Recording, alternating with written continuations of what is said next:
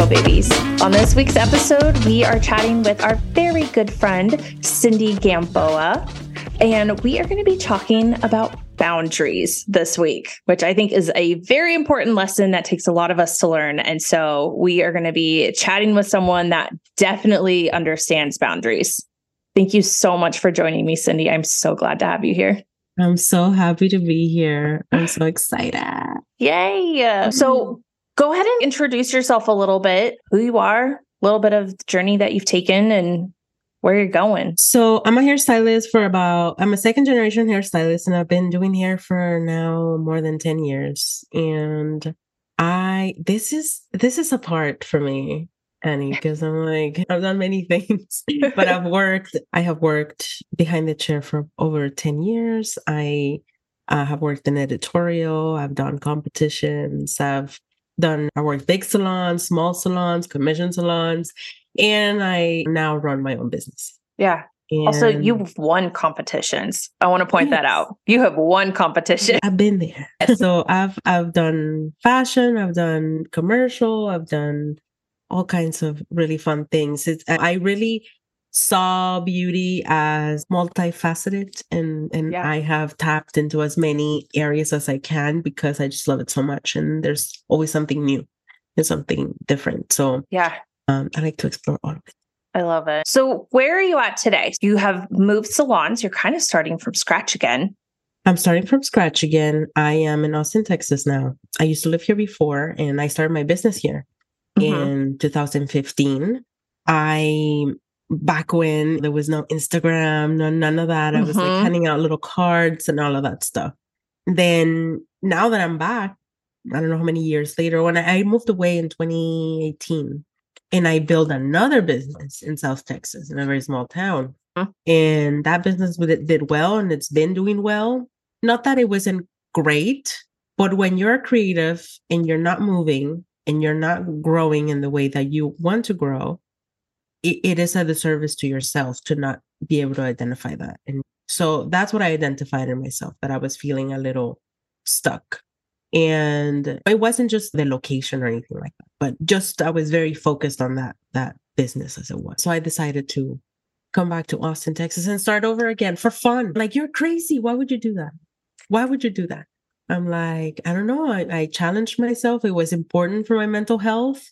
Mhm. Uh, we're talking about boundaries. It, it, it was Yep. important for me to create new ones, to create new habits, to to see my business, to take power in my business as well after a pandemic and and, Yeah. and surviving the uncertainty of yeah. the pandemic. hmm I was like, no, I I can't I can't live day to day like that. I need to take my power back. I can do it again, and I, and if I can do it again, I can do it a million times. And that's where I am. I'm in So- the What are you What are you noticing are the biggest changes now building a clientele versus being fresh out of school building a clientele? I don't want to age myself, but it was. I remember looking at websites. It wasn't like an app. It was a website called Behind the Chair, and you Mhm. could like see it in my BlackBerry. You know what I mean? yes. Rollerball. You know what I mean? Like, Yes. that was how you would see slowly loading some photos in there in a website, in a blog Mhm. you know and that's when when i started and, and the clientele then was not informed about how you were doing outside of behind like uh, outside of doing hair behind the chair right Yeah. like Yeah. clients didn't know that you liked coffee shops and you had a nice cute puppy at home and you had a son or whatever clients didn't know anything about you so you just have to be like can i do your hair to get your hair done with me here and then we used a lot of the bribing hmm dollars off, 50% off, or whatever, or like free blowout. I need a model. And then you'll be like, would you like a complimentary haircut with that color? All those things. Yeah. Because that's that was the way to get like trust. Versus now, you can create an audience, create an audience where you can start building trust. Yep. And then you can be like, hey, I do haircuts too. Do you want to see me in real life? Come on. Yeah. So that is very different. Very different. Yeah. Um, so, social has changed the game big time. I feel like the biggest thing, like aging ourselves here, but like when we both started, like Instagram was not a thing, social media was not a thing. Like we, it was like boots to pavement going out and getting your clientele. And I feel like for introverts, social media has really allowed people that are super introverted and have that hard time. Hi, please come trust me. Let me do your hair. Like it is, they're able to grow in such a different way and they're able to thrive in the industry so differently. And mm. and it's that's something really positive that I see is that it kind of evens the playing field for all personality types to really Absolutely. show off themselves. And with that, I can tell you also what I have discovered as someone that went from, oh, I don't need to introduce myself. People just mm-hmm. know that I do great hair. To, hey, I'm new here would you like to get your hair done with me? You know what I mean? Yeah.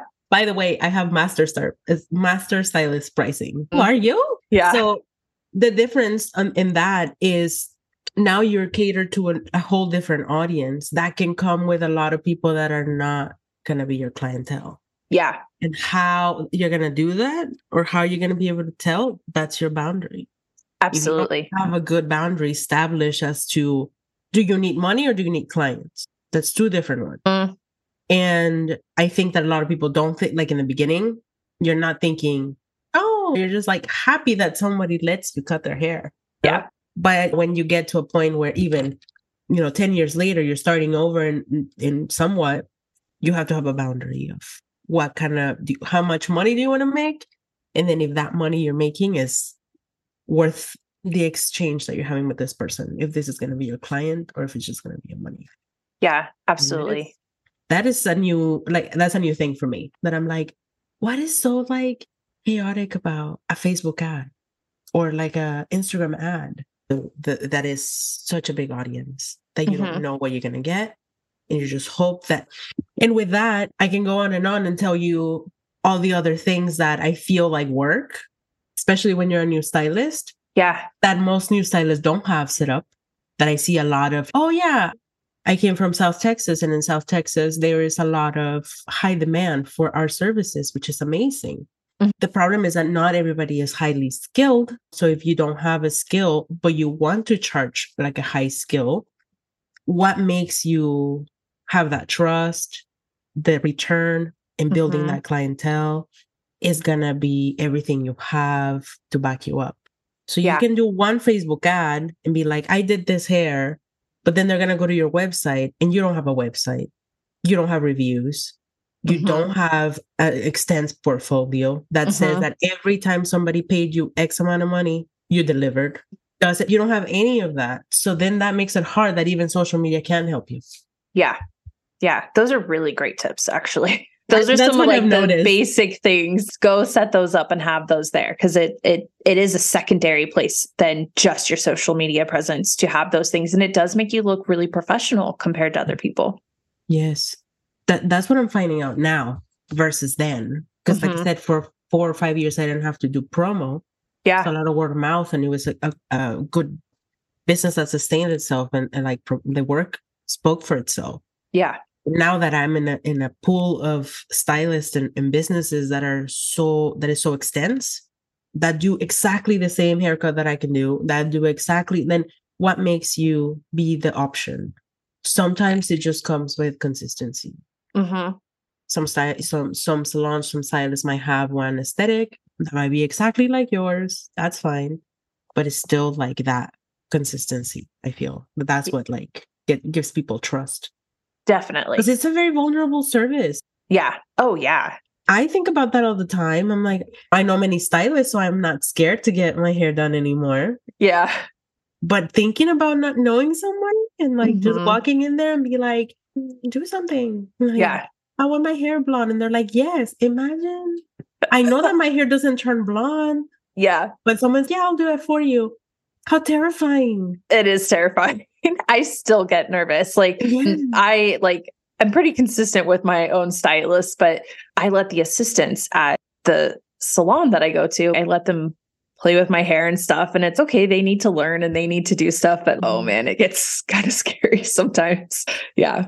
And I think that's what we need to keep in mind that a lot of clients, another thing, I guess, to to touch base on is the empathy. Oh, yeah.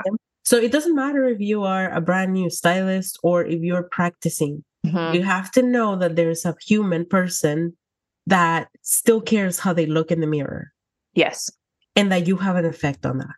So even if you are just practicing or just having fun or just having that that empathy can save your can gain you a client for a long time. And because I will tell you that I have clients right now that I came back to to Austin, I had a client that was like, "Hey, I saw that you were back in Austin. Said, Do you remember me?" And I was like, "Mm, "Yeah." And I was like, "Wait." And then she's, "Yeah, I used to do my hair at school." She's a client that I used to cut and blow dry. She has really curly hair, and nobody would go for it because it was so curly. Yeah. And Yeah. I'm like, "Oh, texture, bring it," because my hair is really curly too. So I would blow dry her hair, and she would come every. It was twenty dollar blowouts. Mhm. I think fifteen dollar haircut, twenty dollar blowouts, and and I would, and she was like trying to get to me again, and and I and I got to see her. Yeah. And what I mean is that how how did how do you carry a client that long? Yeah. It's empathy, it's trust. That's that's what I've gathered. Yeah. That's about that's the only thing I can like pinpoint. Is like she felt seen. She Mhm. felt she felt seen. Like her concerns were valid. What she needed to get done got, got done. Mhm. Ways that kind of rapport and like relationship. Many years later, many years later, Mhm. she's, I can pay your prices now, and I want to see you. That's so awesome. So I don't think people should be dismissing their their school clients as oh, because this is not a one time thing. You you could really like. I remember when I was in school, people were like, "Oh yeah, this is just practice." Some of these clients have been coming here to the school all their lives. They're not going to follow us. This is just practice. And in reality, is that no, no. Everybody wants to be cared for by somebody that cares. So if you are at school and you're taking clients, why are you not going to have that empathy, even though it is a service that is so routine that you might need it? So yes, don't sell yourself short on your on your floor time. You can make lifelong clients.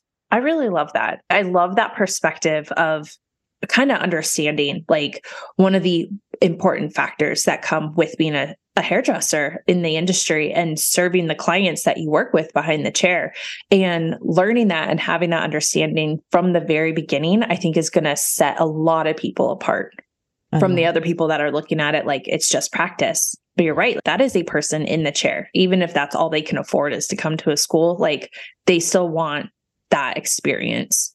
they want that experience they want that it's somebody that cares somebody that understands Mhm. somebody that hears and listens and is available because when you're in school and i i really don't know what a school looks like at this point in this new world but i'm i would assume it looks like a lot of dreams. It looks like a lot of 100k plus incomes. Like it looks like a lot of glamour. It looks Mhm. like a lot of 200k followers and collabs and Yes. educators and trips and like that's what it looks like maybe. I don't know because i'm I, like i said i don't know what a school looks like a setting and like what those dreams look like but i would assume that's what it looks like and in reality what it really is is a lot of one-on-one it's a lot of getting down on your knee and listening Mhm. it's a lot of putting yourself outside of that equation is getting yourself giving yourself to other people hour by hour different needs Mhm. tapping into what they what they are really needing from you um, and then also if you realize the people that are like this is just practice are the same people that later are like they're doing it for money this is just a Mhm. haircut this is just a root touch up this is just another day this is just some highlights Mhm. and if you have that attitude that day that moment when you are just practicing you will end up doing just a haircut, just some highlights. Yes. Like, and it's the same people usually. It's the same people. So avoid that kind of attitude because Mhm. it is not just you are really doing it. I do have to say, watching your career basically from the beginning, I, I Mhm. I've I've gotten to watch almost your entire career, which has been really exciting. and like the journey that you've gone through and everything that you have done, because you have done a lot. And I want to emphasize that like you have done a lot in your career. And I think the thing that is really powerful about that is that what you go back to is behind the chair serving your clients, being with your clients, making sure that they have the best experience possible. And you have done everything, editorials, competitions, one competi- one major competitions in the industry, have worked with brands and big, big, big hairdresser names. And you come back and serve your clients every day. And it's it really is such a testament to if you have good boundaries and you have empathy for these people, like you can make a like substantial career doing yeah, hair. Not, not, just money. Yeah. The money comes along mm-hmm. on its own. It has never been about money. It has never been about money. So so I mean, thank you so much for saying that. I you forget. You walk and walk. They say, well, you keep walking, you forget to look yeah. back. But yeah, it's been a journey. But the, the major thing for me is people. I still never forget that is the same person. And in school, it was the same thing. When I left school, I had a little blow dry roster. People that would just come from blow dries to my apartment, or I would go to their house and call me. Huh? Hey, it's Saturday. Come to my blow. I had this lady that would come like frequently. Like she moved away way but she would come to my house all the time and and i was just like i was just a, a student. I had just graduated. I didn't even have a salon that had hired me and these people just wanted to have that one-on-one. That's how i understood also that later in, in the conversation we were having about finding your value mm-hmm. i later realized working in a big brand salon in a behind a big brand and doing big things, right? Mm-hmm. Like I realized that it didn't compare to like the one-on-one people wanted from me. Like I understood what my clientele, what was the thing that kept people uh, saying, "Hey, here's my number," or "Hey, I saw you on Instagram," or "Hey, I followed you." What made that difference? And I think it was the one-on-one, being heard, seen, appreciated. Absolutely. that you want more of that. I mean, I, if I anywhere I go, I mean, if I want, if I get coffee, I definitely go back to the the the barista that like asked me how my day is going. You know what I mean? Yeah, it's that interpersonal connection. Mm-hmm. And a lot of people, I know that they talk a lot about it in school. At least the school that I went to, they mm-hmm. they kind of brought up the conversation a lot. But it's there are so many people out there that don't have those interpersonal connections with other people in their lives. And a lot of times their hairdresser, their esthetician, their nail tech, their barber, like those are the only interpersonal connections that they sometimes have. And I think it's so important remembering that as people behind the chair is that you really are truly making a difference with this one on one with these people. And mm-hmm that's what they come back for. Yes, your skill is a part of it, but it's you. It's you as a person that they keep coming back for. Yeah. Mm-hmm. And it's really true. And I know that it's talked about so often, but it is so true. And this is why I feel like also in in this new salon setting in this new world of salons, mm-hmm. non-competes don't compete anymore. No. Non-competes have always been obsolete because non-competes cannot control the client that wants a one-on-one. Exactly. So it doesn't, I mean, it's a nice try. I understand the the the business aspect of that, but you can't force Mm-mm. it. No, not at all.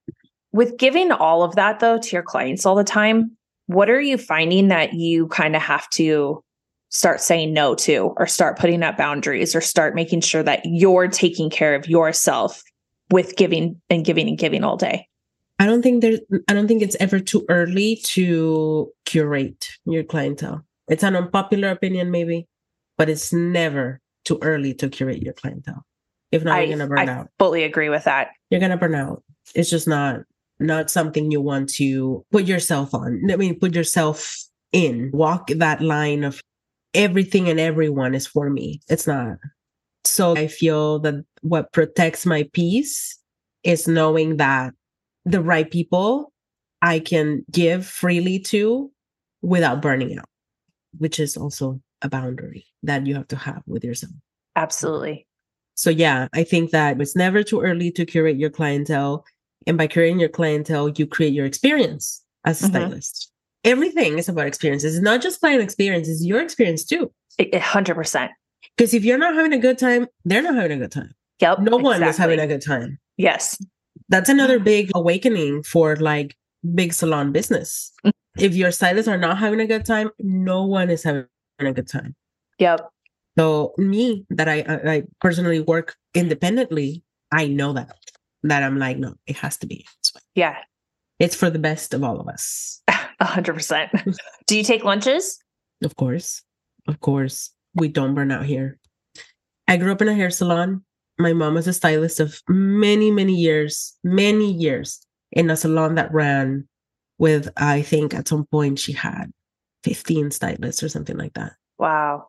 And and she had she was very strict with with a lot of things, but one of the things she wasn't strict on was with that personal mm-hmm. time and just taking care of herself and all that stuff. So for me, it's the first thing. Now I know that there's no no way that I can just skip that part of taking care of myself, taking care of my lunch or anything like that. How was it when you were assisting? Were you allowed to have those boundaries at that time? Because I know back in the day when you and I first started doing hair, it was a different industry. It was very different. Mm-hmm. And it was mm-hmm. kind of starting to change a little bit, but not quite yet.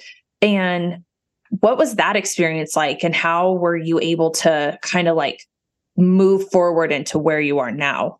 No, I mean, as you know, that we didn't have a, a, a boundary when it came when it came to we weren't really allowed to. we weren't allowed. I do hope that people like new stylists know that that that's not okay.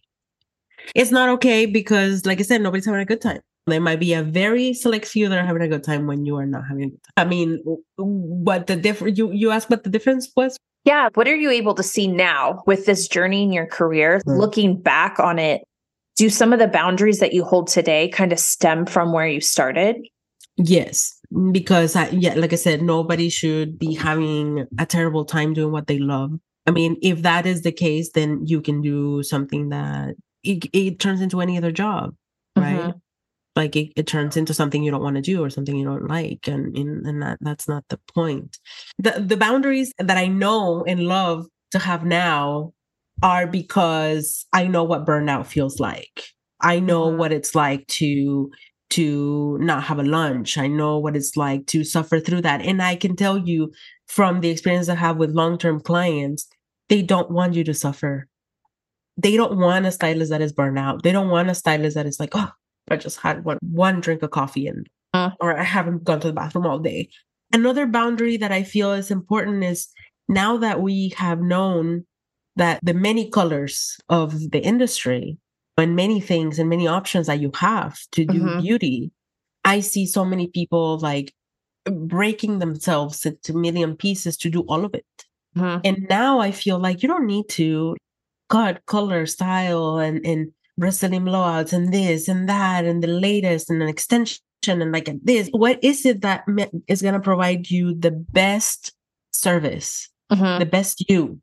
Yeah. Like not not just anybody and everybody is gonna you don't have to service this this big many that I feel like, oh, it's not gonna let you eat. It's not gonna let you like have a decent break. Mm-hmm. Maybe do a really nice haircut. Maybe do a really nice balayage. Maybe focus on those services. Like, why do you want to do the services that are six hours of extensions plus color plus the cut plus mm-hmm. i get some clients that are like oh i was at my last salon like four hours at a time. And i'm like what were you doing for hours? They are not having a good time. No. Those stylists are not having a good time i mean and those clients are not having a good time. I promise you nobody wants to be there six hours. Definitely don't. And they're like oh it's because i let them eat here and i let them snack and i order them lunch and baby it's a it's a service we don't want to be at the dentist for 10 hours. I love you, but you don't live here. You know I mean? yes. And there are going to be times, depending on what kind of stylist you are and this, the clientele that you provide, there are going to be times that happens. Like color corrections yeah. happen, installs happen. There are times that it happens, but not when it's like a mandatory, this is what you do every single day. You're being forced to show up and do those things. There's definitely a difference in that. Yeah. Mm-hmm. I think that that's also something to recognize what your expertise is and where you want to be most efficient. Absolutely. If yeah. you know it's going to take you six hours to do a color correction each time, because we're talking to new stylists here, right? Mm-hmm. If one stylist knows that it's gonna take them, their foils are slow. Yeah. All, it takes them three hours every time they want to do a balayage. What is it that you can do to make it a little bit more uh, convenient for them and focus on what is what works? I, I feel like that really goes into that conversation of curating your clientele. And again, back when you and I first started doing hair, I remember being told by older stylists, you don't ever say no. You take mm-hmm. everything, anything that mm-hmm. sits in your chair, you say yes and you figure it out. And I remember that just always terrified me because there are things that I want to say no because I'm not going to be able to give this person what they're looking for. But I felt so scared and pushed in the corner being like, well, I have to say yes to everything because I I have to try. But why not curate your clientele? Give them the best experience have your own personal boundaries, be able to set them up for the expectation of mm-hmm. what's about to happen. And something that you said before we started recording was even as a student in school, telling them my haircuts are taking me about two hours right now. So mm-hmm. are you like ready to go for a two hour haircut today. Like yes. setting them up to have that experience with you is so important. That was something mm-hmm. for me that really stuck out that you said, because I think that is such a great takeaway from the very start that students can implement right away. And that will then help them set those boundaries, set those expectations, curate their clients. Because if someone's, I am not down for a two hour haircut, you probably don't want to be cutting their hair anyways. no, know? because that's going to be already a challenge. Absolutely. And that's, I think, the, the, the most thing that affects the most a new stylist or, or breaks them or makes them mm-hmm. is the feedback, is the yeah. client feedback you're like, I can't do this, or can yeah. I do this? Mm-hmm. And it depends on how great or how good your experience goes and what what sets the tone is the expectation.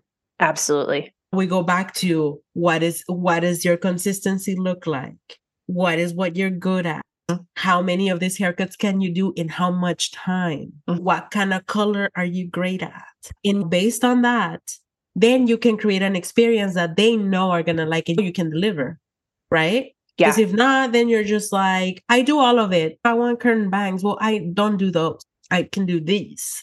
So now the expectation is like, oh, well, you said you could cut any anybody's hair. And that's where the challenge comes. And that's where people burn out. And that's when a lot of like people that I started school with even stop stop doing hair I just can't handle the pressure. I can't handle the people. I can't handle it.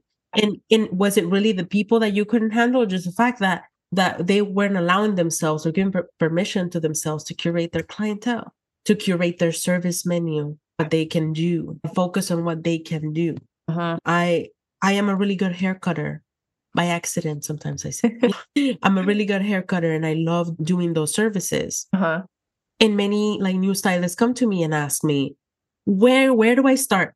I just want to do what you're doing and I just want to like do this or that and like where can I start? And where what's the trail of info to follow to master? And I'm like, what are you good at right now? What do you like to do now? What do you understand now? Because you are at work right now. And I can tell you that you can expand on your free time, but what is going to gain you mastery is what you're doing now. Yeah. So if you if you work at a balayage bar and all you do is balayages and fantasy color, uh-huh. right? Uh-huh. But you really want to be a hair cutter, the best in the business. Uh-huh. But what you do from 10 a.m. to 7 p.m., four days a week, is balayages and vivid colors. Where is your mastery? Yeah. How are you going to gain your mastery? So maybe it's about perspective you do feel like the like adding great haircuts to those colors would be amazing, mm. but you're dismissing what you're great at already. And there's nothing wrong with expanding what I'm saying. You're talking about how do I master? You're mastering what you're doing.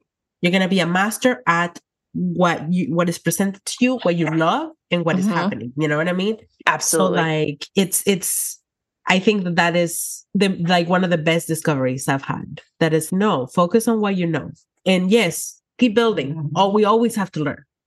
What are you noticing with the difference now that you're in a place that you're having to rebuild again and and you're in your own salon space cuz you're you are by yourself still, right? Yes. Yeah, yes. so you're just in Mhm. your own salon space and you're building so there's there's nobody else like there to help feed you clients or anything like that. What are you learning today with social media and those kind of things that students could implement into starting off from the beginning too? I think, like I'd mentioned before, being able to build a consistent, first of all, identifying your skill is important. I knew when I was in school or when I, the clients I got in school became repetitive. And like I said, that was my mastery. Yeah. So my, my, it was a lot of curly girls uh, that wanted to be smooth. Okay. Curly, curly cuts were not a big deal then. I didn't have that education then It was a different time. it was a different time and the curly girls wanted to be smooth and they wanted bouncy Mhm. shiny blowouts yep.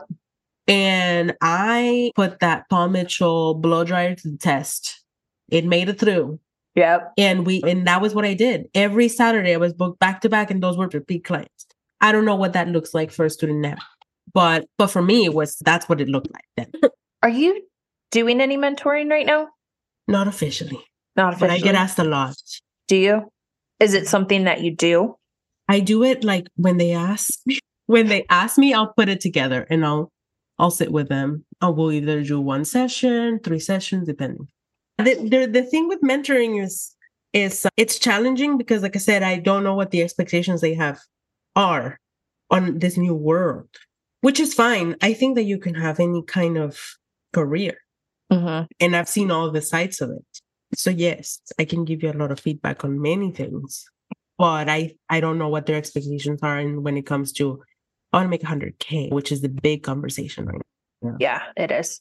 And while we love that, and I can tell you that it's possible quickly, it doesn't come easy without skill, without consistency, without it. It just it has to. It's stacked up.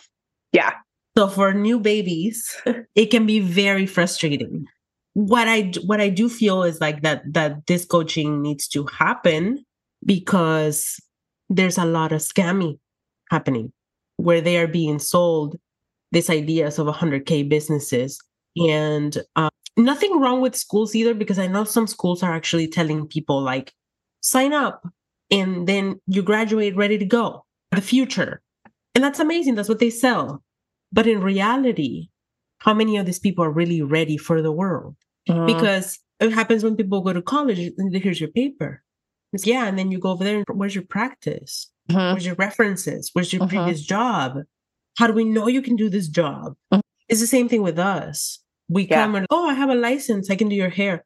The clients are like how do i know you do this how long have you been doing it? Where's your portfolio? Is that all you do? What else do you do? So it all comes you can make a lot of money but like it comes with us you know have to have all this stuff laid out in, in the beginning. And what i find with the- with some of the coach, coachings i've done with new stylists is that they're ready to take on on their own. And i'm like yes you can take it on your own but you don't have basis to be like you can do an instagram ad like i told you and- and you'll get 40 people clicking on it and two of them might book an appointment and that would pay for your ad. But if all those all those other people that could have stayed didn't because you don't have any photos you don't have any consistency no reviews no website no presence no alternative work Yeah. nothing people can see. So how what are the basis of these prices Yeah. what are the basis of these services?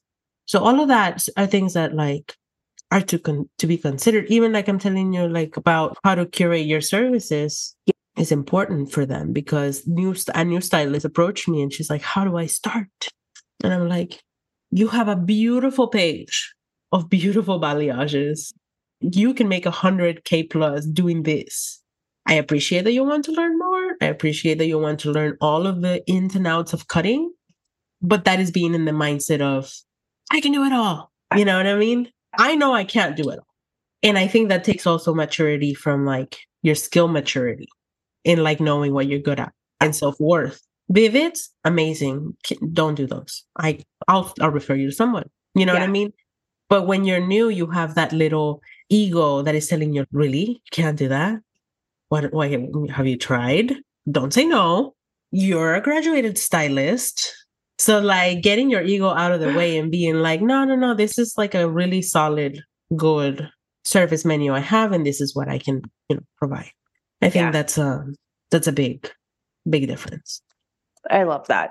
I feel like this is all such like such incredible information that is so important. And again, like you and I have this kind of like huge contrast of where we started to where the industry is now. And vastly difference in in the changes that we have both gone through in our careers. And i think it's so mm-hmm. important to talk about those things because we weren't told those things. And today it's mm-hmm. no you can set boundaries. You can curate your clientele. You can do mastery and be really really good at something and that's okay.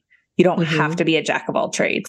I think these things are so important to give people kind of permission to be like no it is just fine for you to do that even while you're in school you don't have to be a master of anything to know your worth, to know that your work matters, to know that what you bring to the table is important, and to be able to curate who you service and how.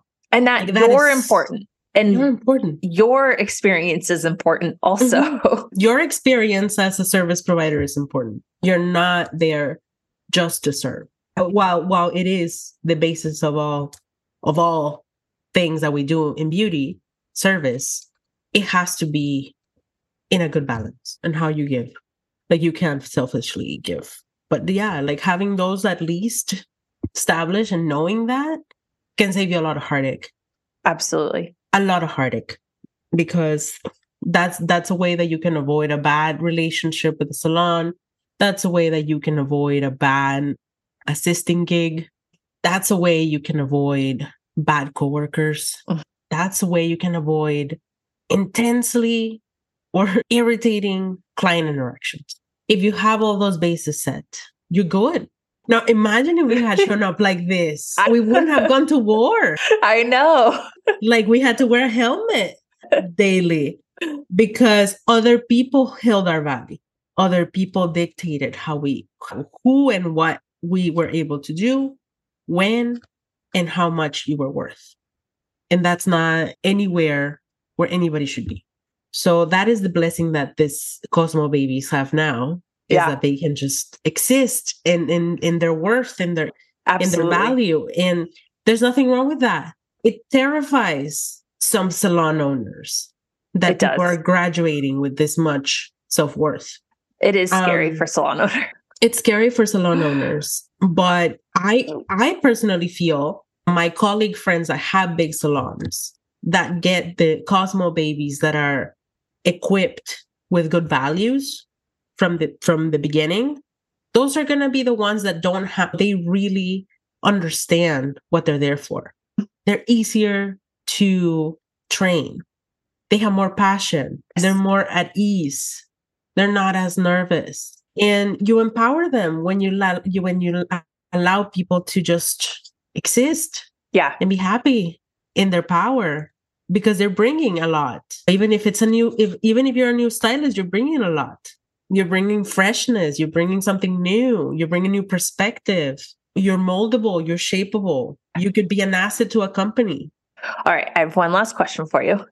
I'm like i feel like this whole thing has been such incredible advice but the question that i have that i love to ask all the time uh, is what advice would you give yourself back in cosmetology school, knowing everything today? I, hard question. I know it is a hard question.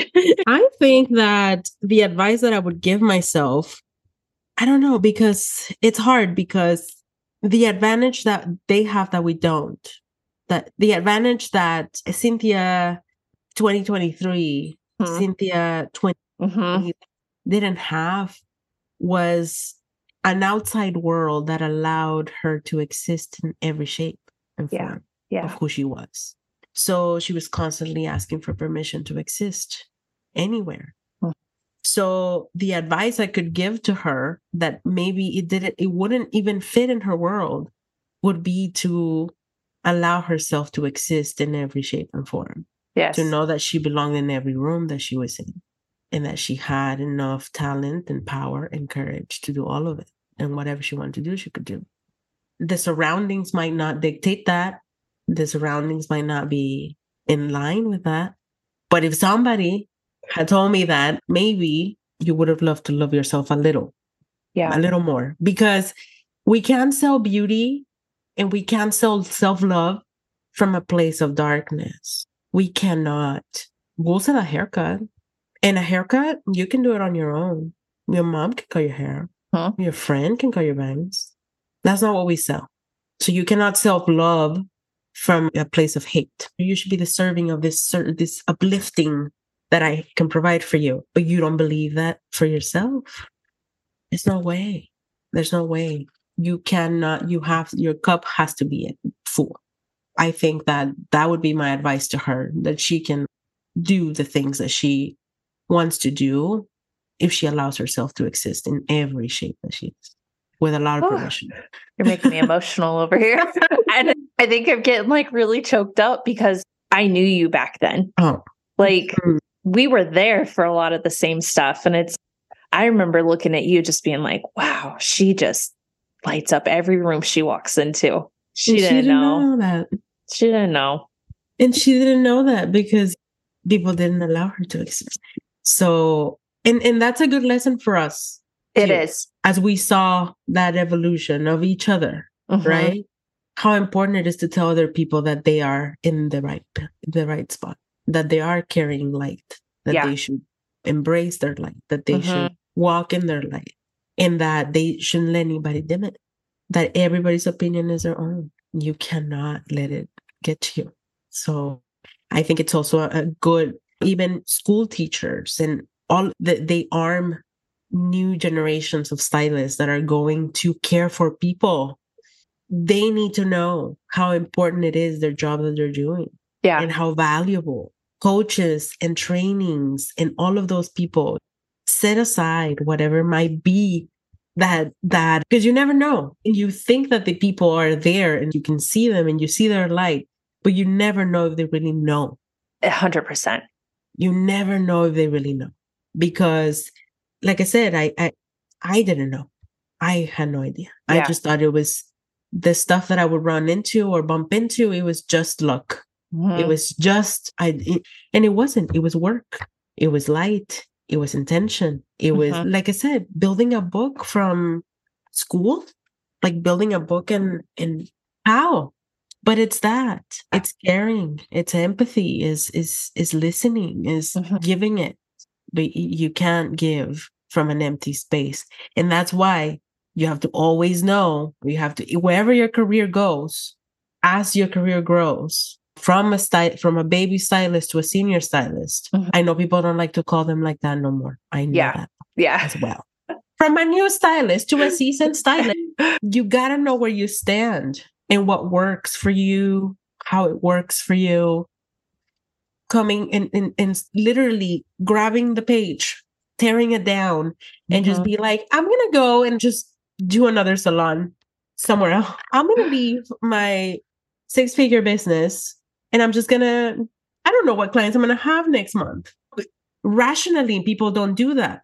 But if you know yourself and you allow yourself like i said like cynthia did in in 20 i allowed myself to exist in places i know that i can exist in every shape that i can. That gave me the confidence to tear the page and be like you know what? This environment is great but it's not nurturing enough for me. I am giving from an empty cup and i need to go to a place where i can consistently fill my cup and feel like the artist i need to be for these people. It is unfair for a client, for me, unsustainable. And being honest. I think that was the bottom line for me. I had Yeah. to be honest. I Yeah. had to look myself in the mirror and being like, is is a is is whatever it is that you make, the twelve thousand dollars or whatever that you made this month or fifteen or what there was day there, there's days Yeah. months that are amazing. Mm.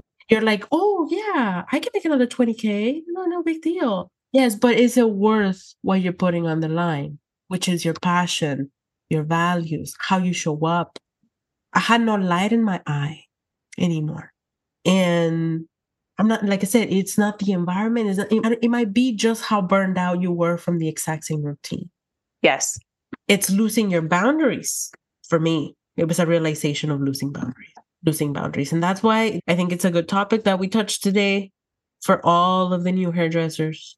Boundaries from the beginning to the end is mm-hmm. the exact same one, the exact same ones that you need. And then you need them now. The exact same care that you have then, you need it 10 years later. And when you lo- get lost along the way, you won't be afraid to start over again. Scrap it, do it again. Because imagine you're doing going the wrong road or like driving into a sketchy path and you're like i'm just gonna keep going we'll get somewhere and then your car is like you're losing a tire and you're like we'll get there. Yeah like it just doesn't make sense. If it's yeah. a patchy road that is not leading anywhere maybe it's time to turn around. Yes. I don't know. It's it's those things that you're like no you you have to have that self-worth. It's not just money. It's yeah. not just money. And and anybody that comes out here in this be- in this beautiful industry that is beauty. And i can tell you many times there's, there's gonna be burnout oh yeah like, oh yeah I'm out. I'm out i mean i have competitions things like that that whole world is draining it's a lot it's very tense and it's very small that's another thing that students don't know it's very it's a very small town very Yes. it is a small circle of people that are that are doing it and so you get to know each other mm-hmm. very very well. Mm-hmm. So you need to really know that it has to be something that if you burn out and it's not for you, okay. Take a take a break. It's fine. There's Absolutely. many other things. And and it's a beautiful thing. Competitions are a beautiful thing. Meeting people like Annie, you know what I mean? all of these relationships I've had that come from com- from competing mm-hmm. is not a fun place to be sometimes. It opened the doors to many other things, many other people that I've met, and many other tra- trips I've done, and many many other friends I've had.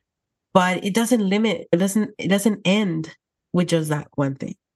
This is like a. I was watching the what's it called the Michelle Obama the I was in a documentary was the Oprah interview. Oh yeah. Um, and she said, You can definitely be all of it. You can definitely do all of it, but not all at once. Not all at once. Right now, I'm comfortably being in this era that I'm in my life. I'm in my mom era. I have a son. I have a, I, I'm building my my family. I went through grief. I'm recovering from grief. Mm-hmm learning what home is, learning what what feels good. And I can allow myself that process, right? Like you can allow yourself that process and just be like, okay, I this is the era. now, if you want to be grieving, mothering, running a business, changing careers, going to another state, going to another city, writing a new business, writing a book, coaching. That's a lot. Baby, you're like, you can do it all. Yes.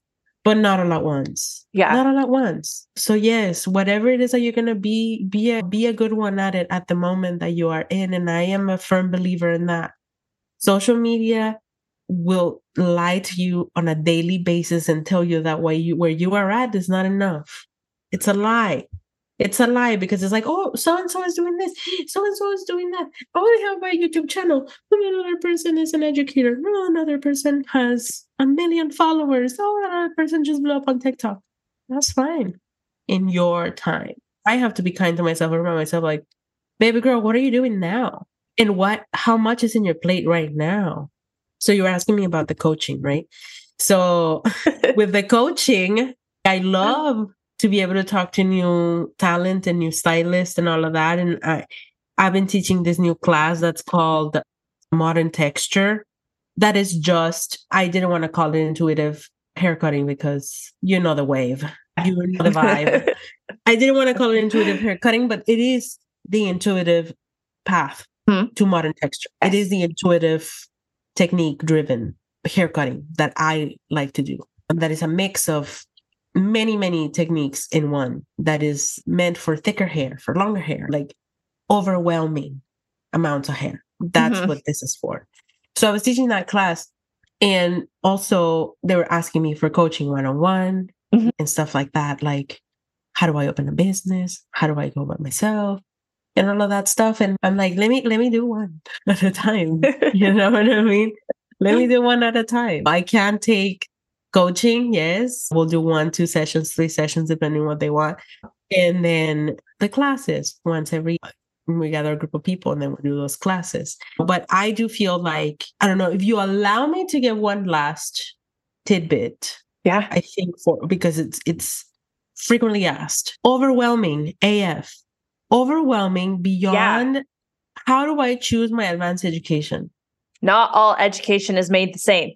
Not all of it. Not all of it. And there's just so much wild, plain and simple. There's scammers. There's scammers out there, babies. Mhm. There's there's scammers out there. Or delusional. And and I feel like the, the best way to find your training is to find somebody that aligns with you. Yes. And again, you have to be the exact same way that a client is when they're looking for you. You have to be as aggressive Uh, before you throw down the $1,000 for two hours or the $600 a look and learn. You have to know and you have to see if your investment for advanced education is going to put value in what you believe in. Yes. Is it the same just to, oh no, I want to learn how to do a shag, or I want you to learn how to do curtain bangs, or I want to do this very trendy haircut? Mhm. What clientele do they have? Look for their clientels or models. Do they Mhm. look like your clients? Simple. If all of your clients have thicker densities, longer hair, curly hair, you're going to go take a shag where they hand style and blow dry with their hands, but your clients can't do that. So that that's it. I can't take that class. I mean, that class, yes, you can. It's just that that might not align with what you sell. So those six hundred dollars might not be great for you. That's a great way to take a look at education because I think a lot of people kind of like, oh, I'm interested in this. And so I'm just going to throw my money at it. But that is such a great way to step back and kind of look at the needs of your actual clients and the education to go forward from there. Yes, be, be able to curate it too, because there's funnel it down to someone that I admire and adore is DJ Muldoon. Oh, And yeah. Yeah. I have been in a million stages, and every time they ask me about who's your hair hero, oh, DJ Muldoon. Since I was a Cosmo baby, I was like, tell me more. So a lot of my education has been aligned with someone like DJ Muldoon, right? Mhm. And every time I see another type of haircutting happen, I'm like, how much of this haircutting aligns with what I do? How much of that precision can I take home and actually use? Mhm. So there is a lot of many other precision haircutters that I'm just like, I adore it. It's amazing. It's just not commercial and I can't use it. So therefore, I cannot give you $2,000 at the moment. So then you start to curate and funnel what works for you. I already have my go tos. Mhm. I already know the vibes that I'm looking for. Yeah. And and that, that's that if you don't got much knowledge on what you need, at least the vibes you got, people will show you their vibes. Their clients look like your clients. That's a good start. I love that. That's like such an easier way to take a look at all of the education that is available out there these days. Yeah, 2.1 million followers does not is not going to sell you. A, do not let that sell you a course. Do not let that. No, that Agreed. not. No. Agreed. 2.1 million followers is not going to sell you the best course. I Yeah. promise you.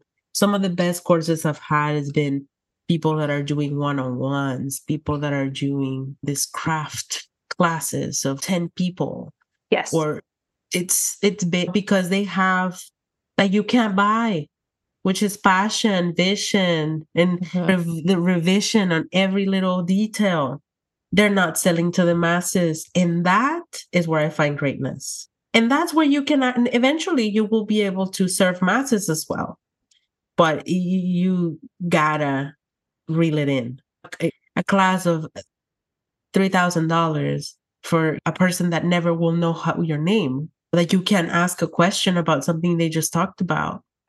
I just don't feel like that is much mm, advanced education. It's just an experience. You get an experience. Mhm. Go to ISSE. You want an experience? Go to ISSE. Get your ticket, get a drink, make a friend. So that's my take on that. Maybe it's not a, po- a popular opinion, but I just smaller is better when it comes to that. I no, I fully agree with that. I like I think that all of your unpopular opinions, I'm like, nope, I'm here for it. you know, none of them Yeah. popular to me. yes, a hundred percent. I just, Cynthia, I'm so grateful. I'm so grateful that you took the time today to chat with me and and everyone listening and to share all of your wisdom and knowledge journey and all of your successes and so, I just so appreciate it. And I also am like just very honored to have been able to watch your career and everything that you have done so far. I just have always been in such awe of you and I just so appreciate your time today. Thank you so much, Annie. Honestly, I I wasn't expecting it. I wasn't. You said today. I was like today. Yes, today. And it, it's and those are the things that that that we talk about. Not not you know in the along our conversation today. Like curating the t- time for the things that you want to do. Yeah. So today was a really hectic day for me, a very busy day, long day. But then I was like, I want to make time for this experience. And what allows me to have this experience with you, the fact that all of my clients today and all the work that I did was very hard, but very fulfilling. That didn't drain me, that allowed me to show up here with you in the evening and still have a really nice chat.